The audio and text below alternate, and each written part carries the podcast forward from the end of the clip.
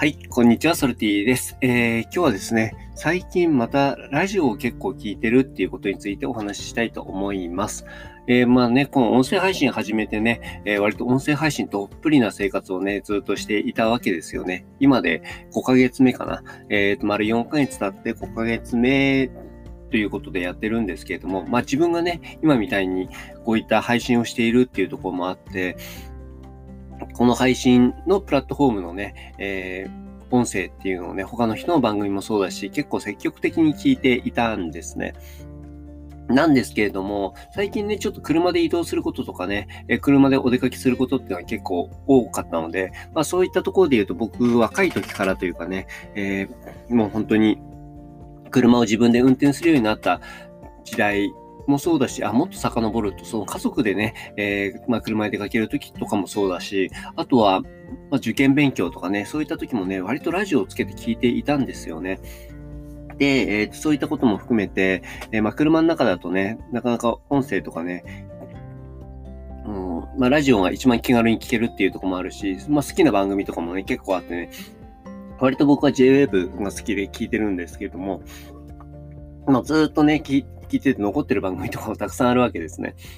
で、その方のね、えー、と話とかを聞くとね、まあ、ほっとするというかね、あ、またこのネタ、これ10年ぐらい前も話したな、みたいなね、そういったね、あの、ツッコミとかもね、あの、自分の中でこう、口には出さないですけれども、なんかそういった、あの、気持ちが湧き起こってきたりとかって、まあ、そういったのが面白いなって思うんですけれども、改めてね、音声配信やってて思うのが、それをしながらそのラジオを聞いてて思うのが、やっぱりラジオのプロの人が作って、プロの人が話をしている、えー、っていう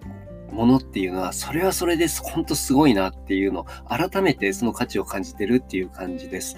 これね、ラジオに価値があるか他のものが廃れるのかっていうのは、それはも全く別の話なんですね。多分価値を感じさせるポイントがやっぱり違うと思うし、価値が発生しているポイントが全然違うと思うので、うん。それをね、なんかその音声配信がね、盛り上がってるから音声配信ばっかり見ていると、なんかね、本来のね、えっ、ー、と、他のもののね、えっ、ー、と、いい価値っていうのがね、えっ、ー、と、見落としがちになるんじゃないのかなと思って、えー、まあ、ここで、このラジコによってね、気づいたところによって、えー、他のものもね、ちょっともうちょっと積極的にこう取り入れてみようかな、なんていうふうに思っています。なのでね、えっ、と、その、ラジオ、実を言うとね、これ、僕も知らなかったんですけれども、今、ラジオの、うんと、今までの歴史の中で一番、えー、聞かれてる数が多いらしいんですね。ラジコっていうと、えっ、ー、と、1000万ダウンロードぐらいになってるっていう話で、1000万って、えっ、ー、と、日本人のね、人口から言ったらね、まあ10%弱ぐらいに当たりますよね。それってすごいなと思っていて、なんか今のところね、音声配信盛り上がってるって言っても、やっぱりラジオという歴史もあるわけですよ。で、聞いてる人たちも必ずしも、その、えー、スマホユーザーだったりとか、インターネットユーザーじゃない人たちっていうのが、うん、かなり多く聞いているっていうところもあるので、それはそれでね、また違う市場なんだなっていうところもありますし、なんかね、そこら辺の部分の楽しさにね、最近気づいているっていう感じです。まあだから音声配信を、うんと、やめるっていうこともないし、あの、だからより音声配信にそこら辺フィードバックできたらなっていうところはあるんですけれども、うん、ぜひね、皆さんもね、ラジオっていうのをね、一